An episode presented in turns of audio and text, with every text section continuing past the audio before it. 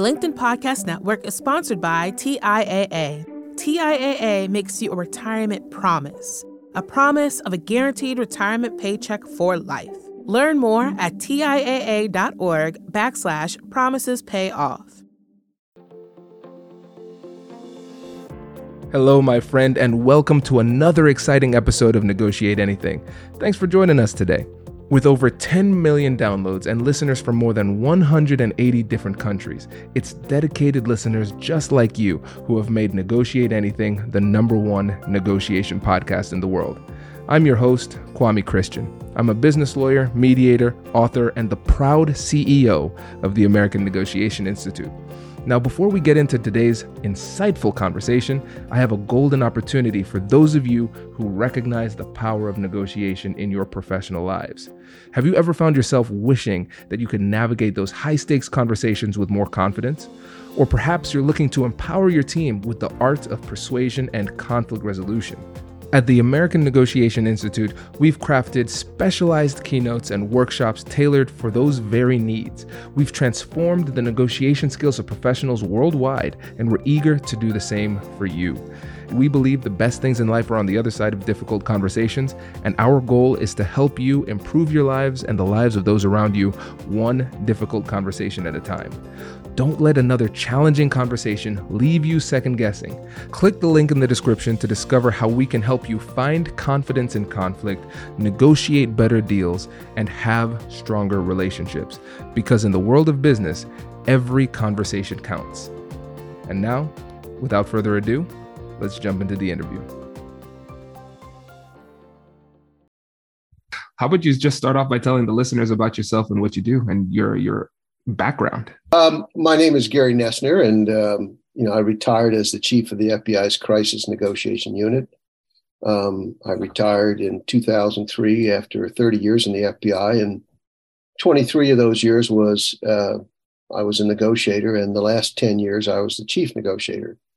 And uh, in that capacity, you know, traveled around the United States and the world teaching negotiations and involved in quite a few uh, major negotiation situations, both domestically and internationally terrorism, kidnappings, hijackings, prison riots, right wing militia standoffs, and religious zealous sieges like sieges like Waco. So, you know, through that uh, those experiences, um, my own and working with my team and other negotiators, you know, I, I came to appreciate some of the core skills that are necessary to be an effective negotiator, effective communicator, um, to become effective in building uh, positive interpersonal relationships.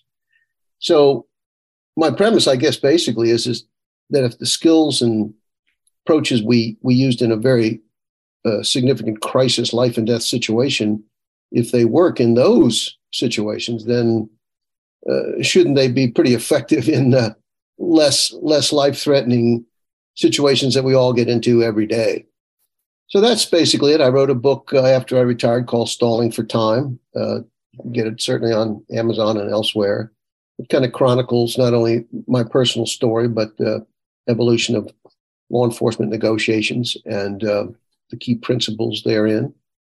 Uh, book was uh, used as a basis for a 2018 uh, six part miniseries on the Paramount Network about Waco, um, where Michael Shannon played me. Pretty, pretty good stuff. You know, he, he improved on the original quite significantly. And um, we just filmed the second uh, season this summer that'll be out next year. And also, I've done quite a few documentaries and podcasts that we talked about. And uh, um, Netflix has a very big three part uh, documentary on Waco coming out next year that I'm heavily involved in too. So, other than that, I'm, retired, living large, and uh, you know enjoying life. Um, you know, Kwame, I've kind of learned that um, you're too young, you're not there yet, but there, there's a time in life where you have this this rare combination of of elements, and it's time, financial security, and health.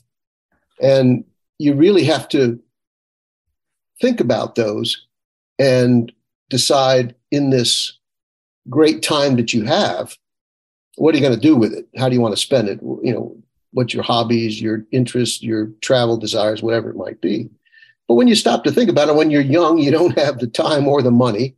Um, when you get too far beyond where I am, then your health starts to go bad. Um, so, you know, if, if you're fortunate enough to have reached a point where, you know, you're financially secure and you're healthy and you have the time to do things, then, um, I mean, I think about that a lot. And I think it's really a really important thing to consider. I know too many people uh, who've gotten to the retirement years, such as they are, and really don't have a plan or an idea and don't have a purpose. And a lot of them die, uh, particularly men. Um, you know, for for women, historically, it's been the empty nest syndrome that they always talk about. The children are gone, and you know, the, the woman might feel, you know, from my generation, you know, what what's her purpose now? And for men, it's when you leave your job, your career, your sense of who you are and what you do. And a lot of people don't handle that very well. Um, and you know, you should be thinking about what's the next phase? What's the thing I want to do in my life next? So that's a very long answer to your question. I'll try to be brief on the others, but uh, Gary, never be brief on this podcast. okay. No, this is incredible. I, I, love all of this. And there's so many different avenues for us to explore, just professionally, skill wise, and then also life wise too, because I, I, I know that this this um, skill that you've developed of negotiation, conflict resolution, and relationship building has served you well in your personal life as well. Because, like I said, everybody that talks about you in uh, to me has nothing but incredible things to say. There's a reason for that. So I, I think we can explore all of those things. Well, um, I, I, appreciate that, Kwame. I mean, um, coming from you, but you know, I, I think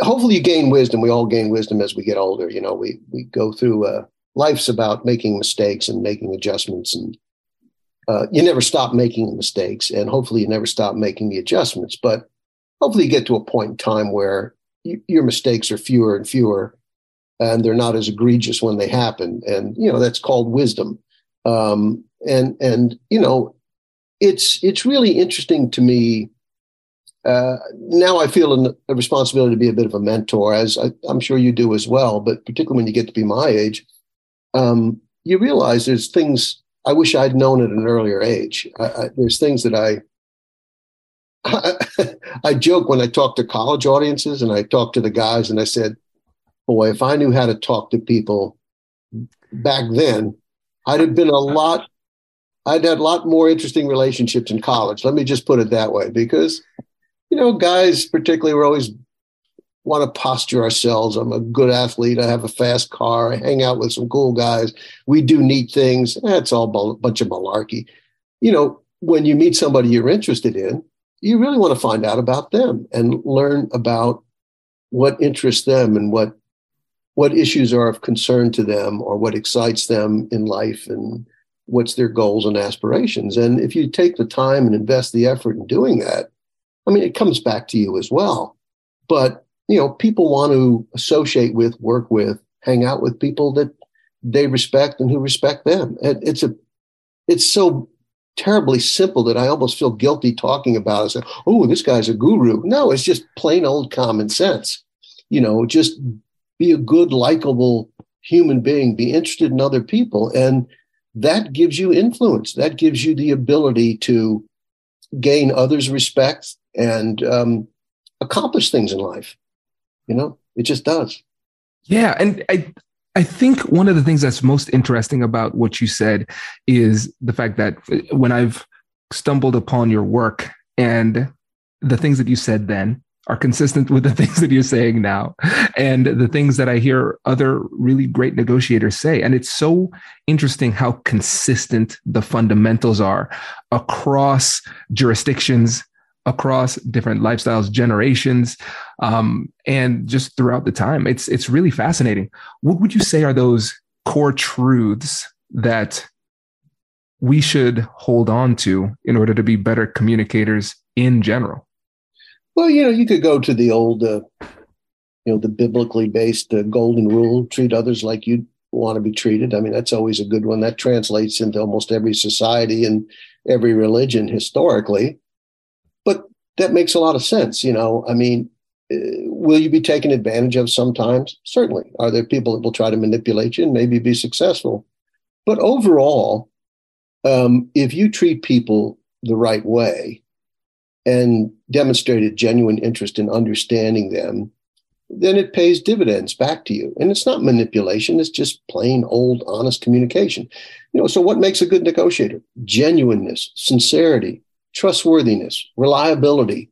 Um, it's, it's almost like the old Boy Scout code, you know. Um, and the number one, um, I wonder if you can guess it, the number one personality attribute that I've found that is present in all really good negotiators. I don't think you'll guess what it is. Hello, my friends. Before we get back to today's episode, I want to ask you a question. Have you ever wondered how to elevate your team's negotiation game and how you can help the folks on your team have better, difficult conversations? At the American Negotiation Institute, we offer transformative keynotes and workshops tailored to empower professionals with top tier negotiation and conflict resolution skills. Whether it's a keynote for your next event or hands on training for your team, we've got you covered. Don't just negotiate master the art with the American Negotiation Institute. Click the link in the description to find out more. Elevate, negotiate, and succeed. The LinkedIn Podcast Network is sponsored by TIAA.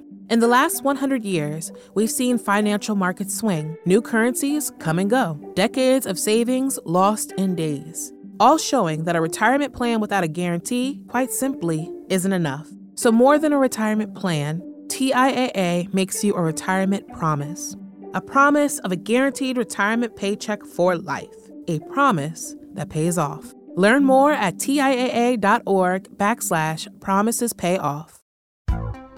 Hi, I'm Tomer Cohen, LinkedIn's Chief Product Officer. On my podcast, Building One, we dive deep into what it takes to build great products. Recently, we had Zach Perret, the CEO of Plaid and he shared about his struggles building a financial app for consumers and how he was able to turn it all around with a critical pivot. Take a listen. I personally couldn't resonate as much with the consumer set that we were trying to reach. I just didn't have that level of empathy. When we made the shift to building a B2B product, though, I was building the product that I wanted. My co founder and I were creating the product that we wanted ourselves, and we had so much empathy for what that product was. Such a great insight. You know, in that sense, we got lucky because we were, we were creating a thing for ourselves. And then the people that we were talking to also had the same problems we did. They were fintech developers. We'd been a fintech developer, uh, we'd been trying to build a fintech product for a year.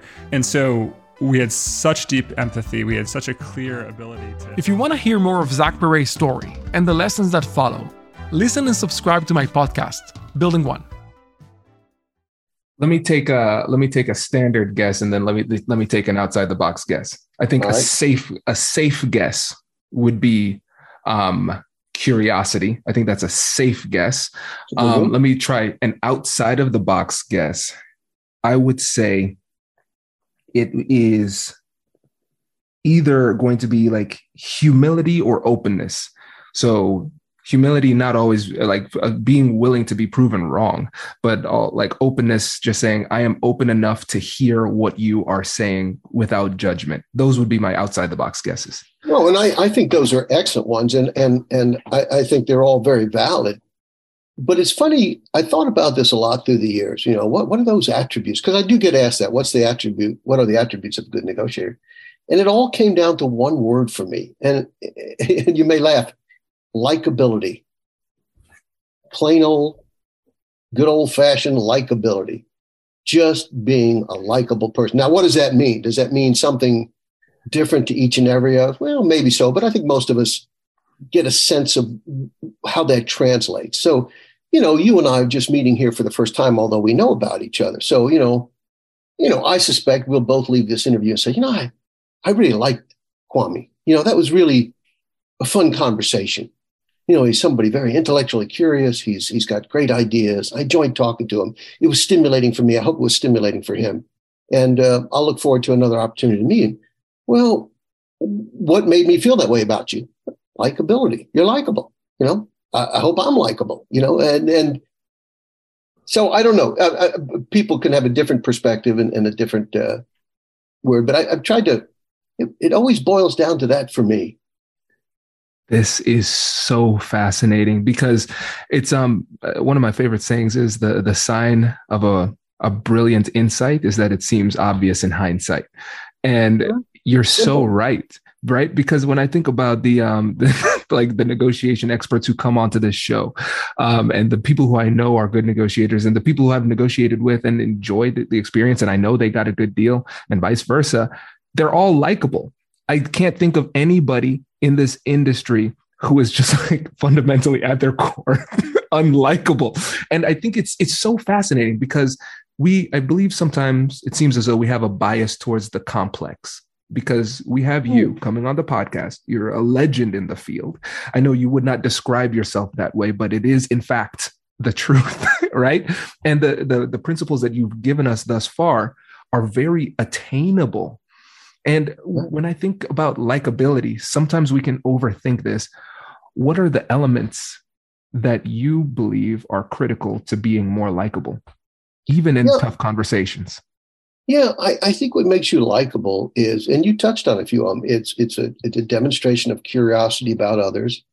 It's a desire to um, learn uh, in, in, this context from others, um, to hear about their experiences, to share their joy or frustration or whatever in between that they're expressing, and coming across as honest and sincere and genuine I mean, genuine is a really important thing. You know, when I think of, you know, what I always tell audiences, uh, Kwame, is all the years I was involved in law enforcement negotiations, I always got in the habit of of trying to get information from the person that surrendered, whether I was talking to him or someone else.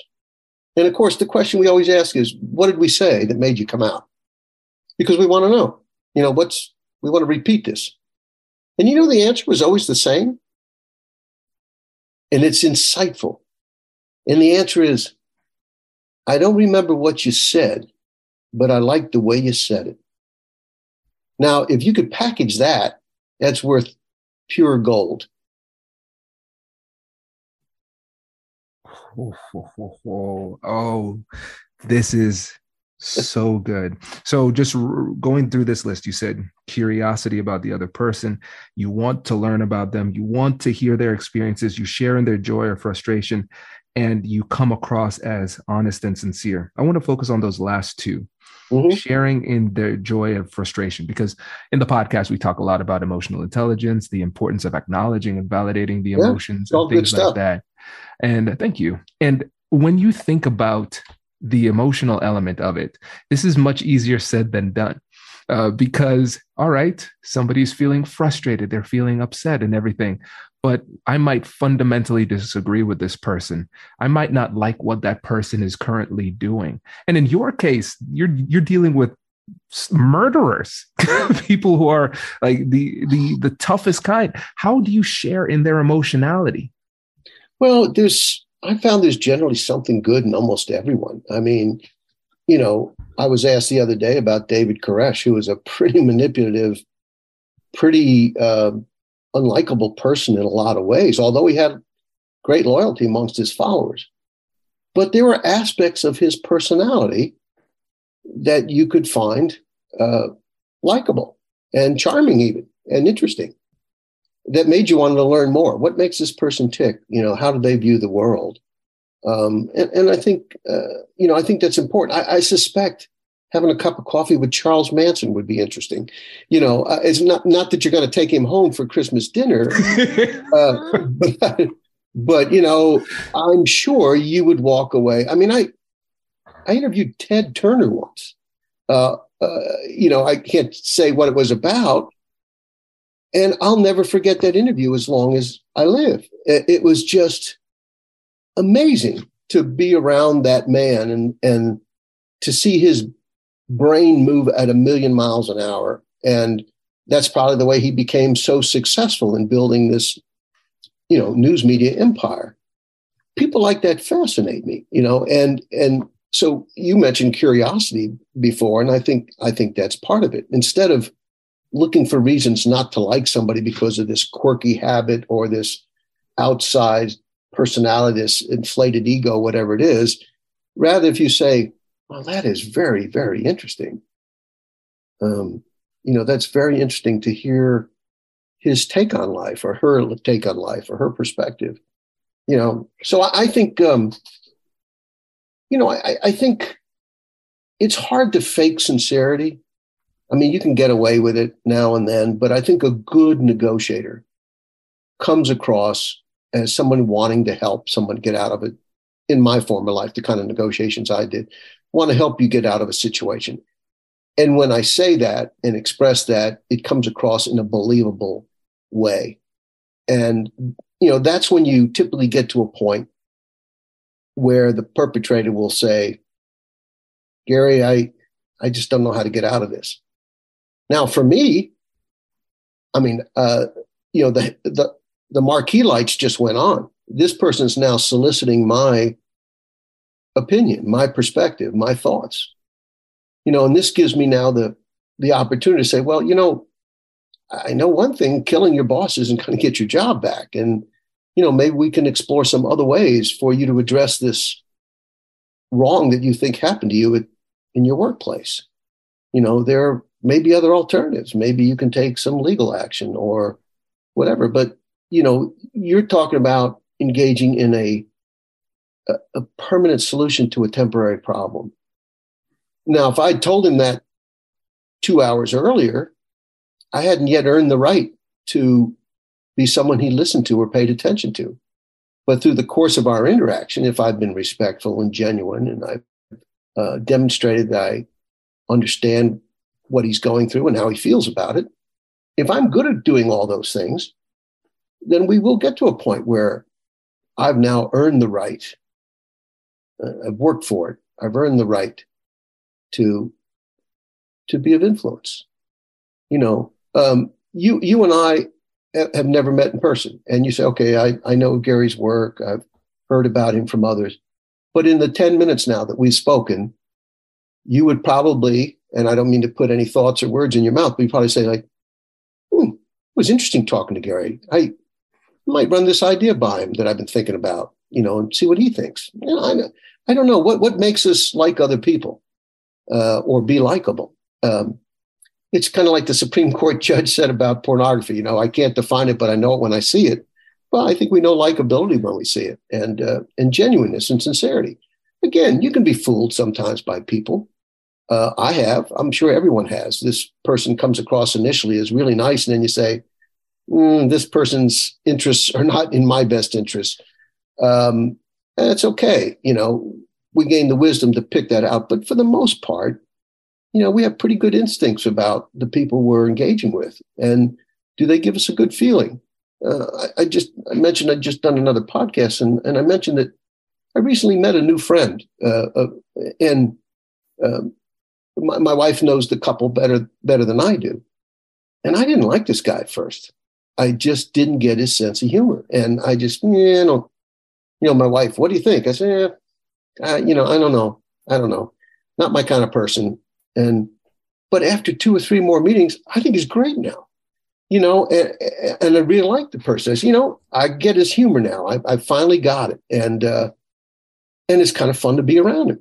You know, it just, you have to be able to invest a little bit of time in that. Oh, there are so many gems of wisdom. The first one I think is is something that I believe is the most important thing that's ever been said on the podcast that I really want my employees to hear is that and I quote murdering your boss isn't going to make the situation better.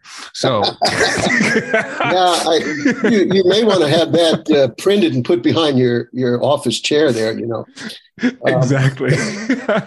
but but you know what? What that on a serious note, what that describes is a situation driven by emotion, high emotion. And the first job of a negotiator in the law enforcement context, and sometimes in the civilian context, is to lower the temperature, to de escalate, to uh, you know, stop the confrontation, um, stop moving around in the quicksand is how I used to like to say it. You know, when I was a kid, every movie growing up, they had one episode with somebody walking in the quicksand and they'd move around and go down quicker. You know, I don't even know if quicksand exists, but I used to love that in the movies. But uh, it's a great vehicle. But, you know, it's, uh, you know, we, we just have to think about these things, um, you know, and, and, and I think, I mean, I make mistakes all the time. Don't, don't say, oh, this Gary's so wise. He must have this perfect life. You know, I mean, uh, you know, it, we all make mistakes and we all misread situations and we probably say things we regret. But overall, you know, hopefully when we have an important situation that we're dealing with domestically or otherwise, you know, hopefully we say, you know, I really need to focus on listening to this person and understanding them and try to convey to them that I'm doing this sincerely and genuinely. I I want to know. I want to know your journey. How did you get to this podcast? You know, how did you get to your work as a negotiator, Kwame? Well, you, you know, you told me earlier that you felt years ago you were pretty bad at this. And you probably took it as a personal challenge. Now, how can I make myself better at this? How can I be the best person I can be and be successful in engaging with other people? Well, in relaying to you what I just did, if I got that right, and I think I did because your head's nodding, you know, you're saying, yeah, he heard me before. You know, that's not trickery. It's not manipulation. I'm just, I was listening. and I want you to know I was listening. And, and it's an important, it's such a simple thing uh, that we forget it. Uh, you mentioned earlier, and I think you were so spot on with that, Kwame, that, uh, you know, sometimes the most powerful things are so simple. And, and yet we just, we, we don't do it. Um, you know, that's why when I know there's a lot of gurus in our business, and you know, when somebody says, you know, whenever I, I see someone say these 10 steps to close the deal be successful, and I said, okay, that's great, whatever, but it's not what I do. You know, I mean, you can do those 10 steps, but if you're not coming across in a personable way, if you're not conveying genuineness and sincerity, you're generally not going to win the business or you're not going to keep the business. And so that's the secret sauce. That's that's the ingredient that makes it uh, work. You know, we can all follow the cookbook. All right, okay, I'm going to negotiate with so and so. Let me open that. This is a chapter on selling widgets. Okay, I do these six things, and I mean that's great if it works for people, but it's not me. Yeah, Oh, and I mean, it speaks to your authenticity, which is part of the efficacy as well, because you don't need to refer back to any like tips or tricks or anything. This is just you being you, implementing these te- techniques and, and strategies with and, authenticity know, over and over again. I always go into a negotiation thinking I'm going to be successful. Always. Not because I, I recognize I will make mistakes. I will say things that I probably shouldn't have said I will express things that could have been expressed better. But at the end of the day, that person is more likely to say just what I told you earlier. I don't remember what you said, Gary, but I like the way you said it. I mean, I've literally had that uh, mentioned to me in, in, ending a crisis. And I said, well, there's power there. there. There's a power there that we don't recognize.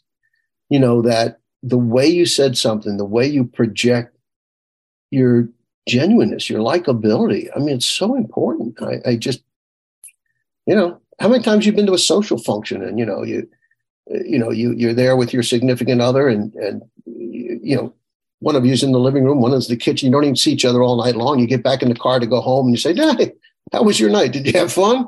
Yeah, yeah. Would you meet anybody interesting? Yeah, I met so and so. Those new people that moved down the street. What an interesting couple. You would not believe where they lived before they came here. They lived in Senegal and they did this and they did that and they had these experiences. And all of a sudden, you can tell that your significant other is very animated about something that they heard that they found very interesting and enjoyable. Good stuff, good stuff, you know, and yeah, learn something, had a new experience, talk to somebody different. I, I, I love it. I, I just think it's the greatest thing in the world so there are a couple of other things that I'd like to add to your list because it's it's not just the fact that you you have the the skills and strategies and everything you have the authenticity and you have the the genuine sincerity as well but i can tell when you're talking about human connection and interaction there's like a genuine exuberance and excitement that you get just from learning about other people. And I, I want to go deeper in that to see how we can begin to start to cultivate that level of exuberance. Because I think if you're just genuinely interested in people, you start to almost organically utilize some of these tools that you've talked about already in the pod in the podcast episode. So how do you generate that genuine curiosity and desire to learn? Yeah, I, I don't think it's a, a, formula or you, you just you know change hats and say, okay, I'm going to go in this situation now. I'm going to do all these things. I think you have to develop these uh, skills in your everyday life. Um, you know, if you want to be really good at this. Um, I have a friend, Dr. Mike Webster, uh, who was a psychologist with the RCMP for years, and I used to bring him to every one of our negotiation courses. He was the most effective communicator I've ever known in my life. And it was so sincere and so genuine that literally everybody he meets thinks they're his best friend. And there's not a phony thing about it. He just is interested in people to a degree to which I've never seen before, you know, and I pale in comparison. But, you know, it's that kind of I always tell a story, and if you've heard any of my podcasts, you may have even heard the story. So for forgive me for those who have heard before, but I have a habit when I travel and give speeches, uh, less and less these days, uh, and I go to a hotel. I have a target du jour, and my target du jour is whatever poor unfortunate person is sitting next to me at the hotel bar. I don't I don't like room service and I don't like to sit in a restaurant by myself. So I go to the hotel bar and I, you know, have a glass of wine and a steak or watch the basketball game, talk to the bartender, whatever. But whoever sits next to me, I have made a little game. I'm going to find out everything I can about this person. And um, I always tell a story. I'm in Memphis, Tennessee, and this guy comes in and he's in a real rush and he's wearing medical scrubs you know, and he walks up to the bar, standing right next to where I'm sitting, and he's, he tries to get a drink to take back to his room. And the bartender goes to make his drink, and I said, "Excuse me, sir, I couldn't help but notice. Is there some sort of an emergency here in the hotel?" He says, "No, no, no, no." I said, "Well, I, I saw you have medical scrubs on, so I, I assumed something's going on here." He said, "No, no, no. I'm come back and coming back from work." I said, "Oh, may I ask where you work?" He said, "I'm a medical device salesman." And I go, "Oh, oh, that's interesting. So, may I ask why you're wearing surgical scrubs?" Well, I go into the surgery and I show doctors how to install artificial knees and ankles and so forth. I said, So you teach doctors? Now, I've just given him a big promotion on the social pecking order. He's someone that teaches doctors. And anyway, we talk and talk and talk. He didn't get back to his room with his drink. He stayed there for 20 or 30 minutes. His name was Jim. His wife was Mary. I know his kids' names. I knew where he lived, what kind of car he drove, where he went to school, and how he got into this business, how long he'd been doing it, how much he enjoyed it, on and on and on and on. And finally, it's time for me to go to bed. Party's over. I said, Jim, I got to tell you, I learned more about this field of artificial joints than I would have ever known about. I said, this is fascinating stuff. I've never talked to anybody that does this. He said, oh, yeah, yeah, yeah. He said, what was your name again? I said, oh, my name, he hadn't got my name it's Gary Noesner. And he said, Oh, uh, what did you do? I said, Well, I, am retired. I was the chief hostage negotiator for the FBI. Good night. See you later. And I walk out, you know, and he's, and he's going like, you know, he was saying, I know he was thinking, gee, he might have heard a good story or two as well. I didn't give him much of a chance, Kwame, so it wasn't fair. But what I'm saying is, you can invest the time and effort in getting to know somebody. People like to talk about themselves. They like to be in the frame of reference where they're comfortable. And you'll get your turn. If I had engaged with Jim long enough, we would have got around to him asking me about my life and my career, and that's fine. You know, I didn't give him much of a chance there, but you know, I, I tell another story. I was in in Texas and I'm at a bar, and, and there's a young man sitting next to me. His hobby is tightrope walking. Now, who do you meet that does that? So next thing you know, he's showing me videos on his camera of him walking in his backyard with a rope tied between the trees and he's got the balance beam. It was fascinating. You know, what made you get interested in this? Why do you do this? That's unbelievable. How, how, you know, all the whole nine yards. We're still Facebook friends. That was 10 years ago, you know, and I just think uh, everybody has a story. Everybody has a story. And if you invest the time in listening to the story and not just the story, but how they feel about it. You know, it's not just what happens to us in life, it's how do we feel about it? You know, what impact does it have on us? You know, if somebody tells you about, you know, they were close to their their grandmother who died last year, and then you see them start to choke up. Well, it's more than just saying, "Oh, too bad your grandmother died." No, now you got to say, "Sounds like you and your grandmother had a very close relationship." Yes, yes, we did. She raised me. Wow. Can you tell me more about that? Or, you know, whatever it might be. You, you just tune your ear into picking up on what's important to people and giving them a chance to share it. Oh, so many gems. Let's let's do a bit of a callback here. Because okay. one one of the things that I'm, I'm hard to control, Kwame. I'm hard to no, I, I love it because you're giving me so many targets. this is this is great for me. And one of the things that you were when you go if you were go go back to that um the story you told about the person who wanted to to kill their boss. I, I don't know, Jim. It's just stuck in my head. But one of the things that you mentioned was it took two hours for him to say, "Hey, I'm stuck in this situation. I don't know what to do to get out of it."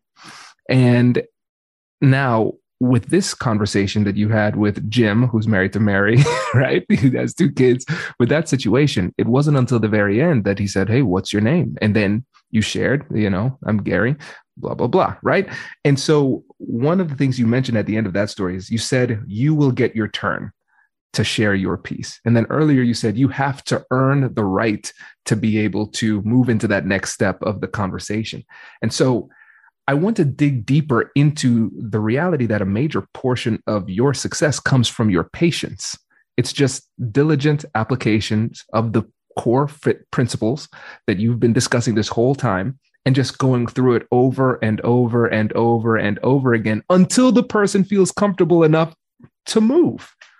Yeah, you remember I mentioned to you a little early in our conversation that I always go into a negotiation feeling I'm going to be successful because I'm comfortable and secure in knowing what I can control and what I can't. It's the old serenity prayer. So, what I do know is I can control my behavior and how I present myself. I can't control the other person, the client, the, the vendor, the dispute person you're with, whatever it might be. I can't control that. I can try to influence it. And my experience is that the best way to have a positive influence on it is for me to maintain self control and to listen and engage and understand.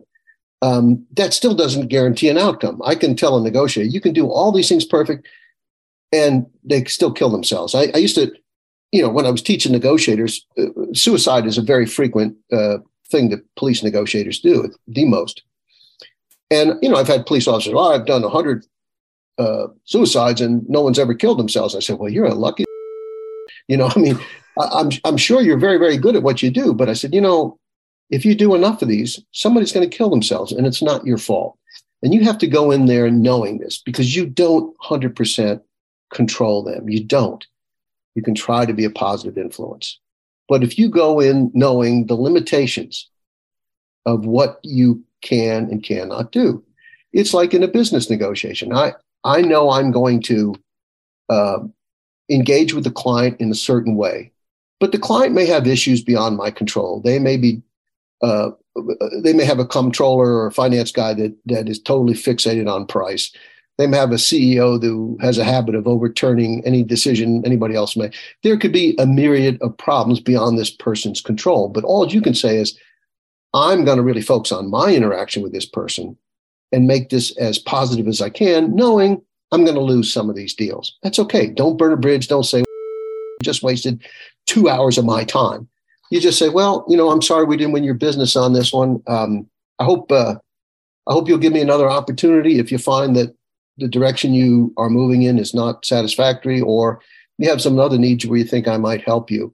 I mean, maintain the relationship. Don't, don't get sour. Don't get bitter. Don't be, uh, you know, aggressive in your response and that'll come back and pay dividends. You know, I've, I've, had a number of clients when I was in the private sector who went with the cheaper deal. Very high percentage of time they're disappointed because they didn't get what they wanted. They went with the low bidder and they got a crappy product.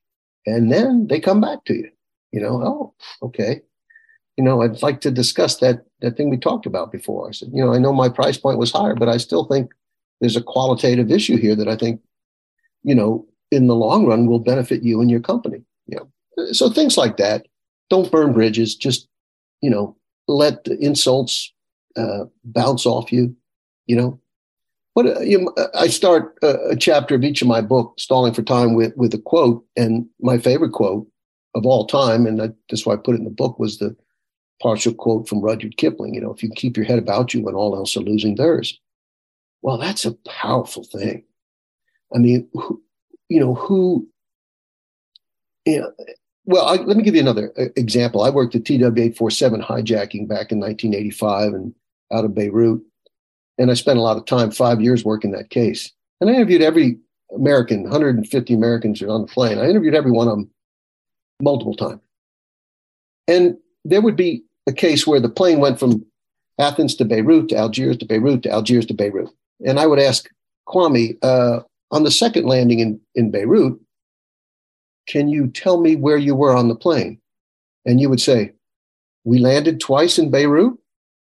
You know, totally uh, lost your ability to think and and engage in in survival kind of skill sets needed. Then I talked to another person, Kwame too. Uh, where were you? And it's oh well, I was in seat 21F. I was there for like 10 minutes, and then they moved me to seat uh, 4B.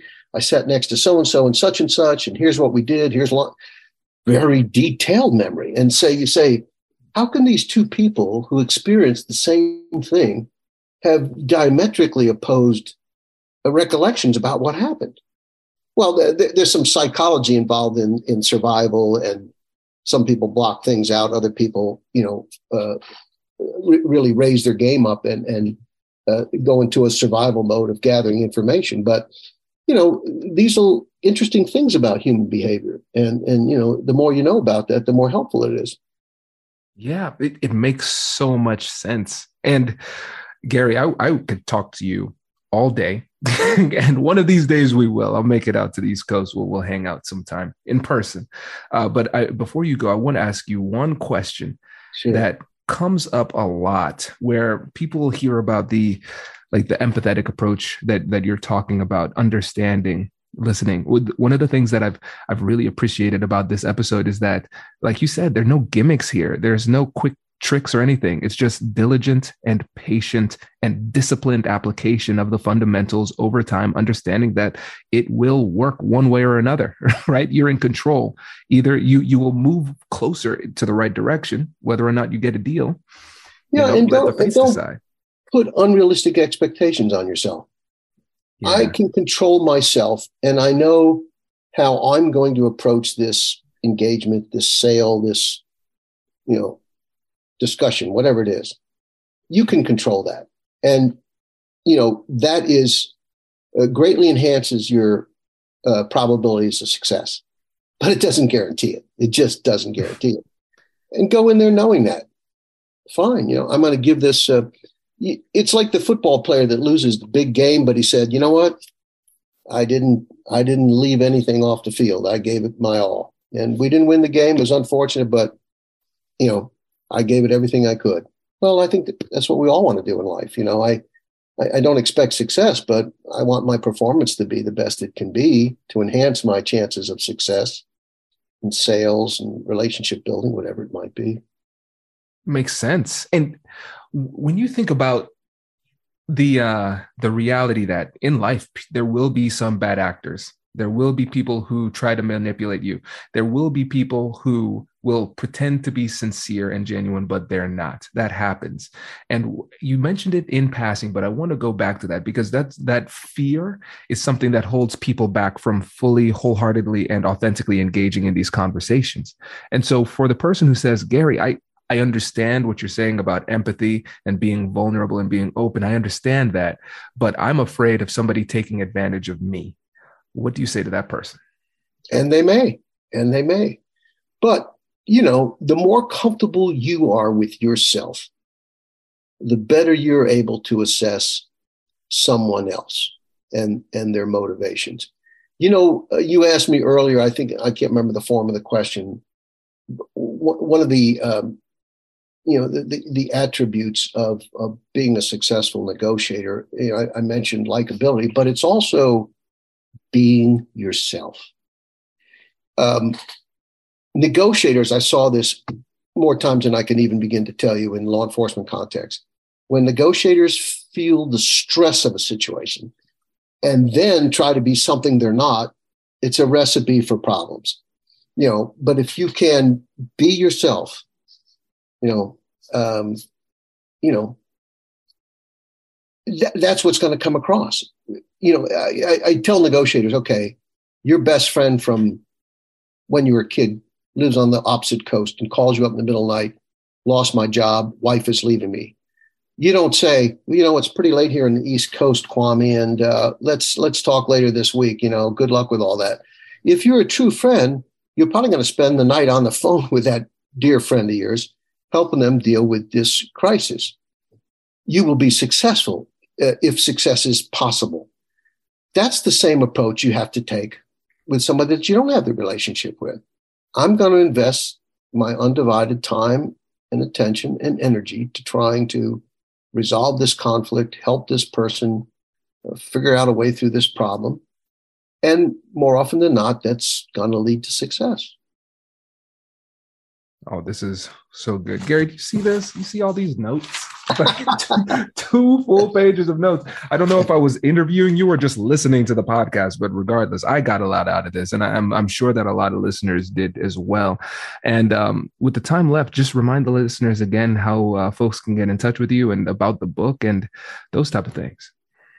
Yeah, the the book "Stalling for Time: My Life as an FBI Hostage Negotiator," which sort of chronicles my career and my life story, and and the law enforcement negotiation profession um, you can certainly get that on Amazon or any other book vendor. I have a website, uh, you know, Gary one word.com. Um, and, um, you know, there's a lot of stuff on there about articles I've written and podcasts, links, and, uh, you know, interviews and things of that nature. And uh, I can even be contacted through that. So, um, yeah, I, I always, uh, I always respond to folks. My wife gets laughs at me because I, I, will even do an interview with a high school class. I, mean, I get stuff like this all the time. I, I said, what else I got to do? You know, I'm not trying to make money. you know, I said, but these kids are interested enough to reach out to me and brave enough.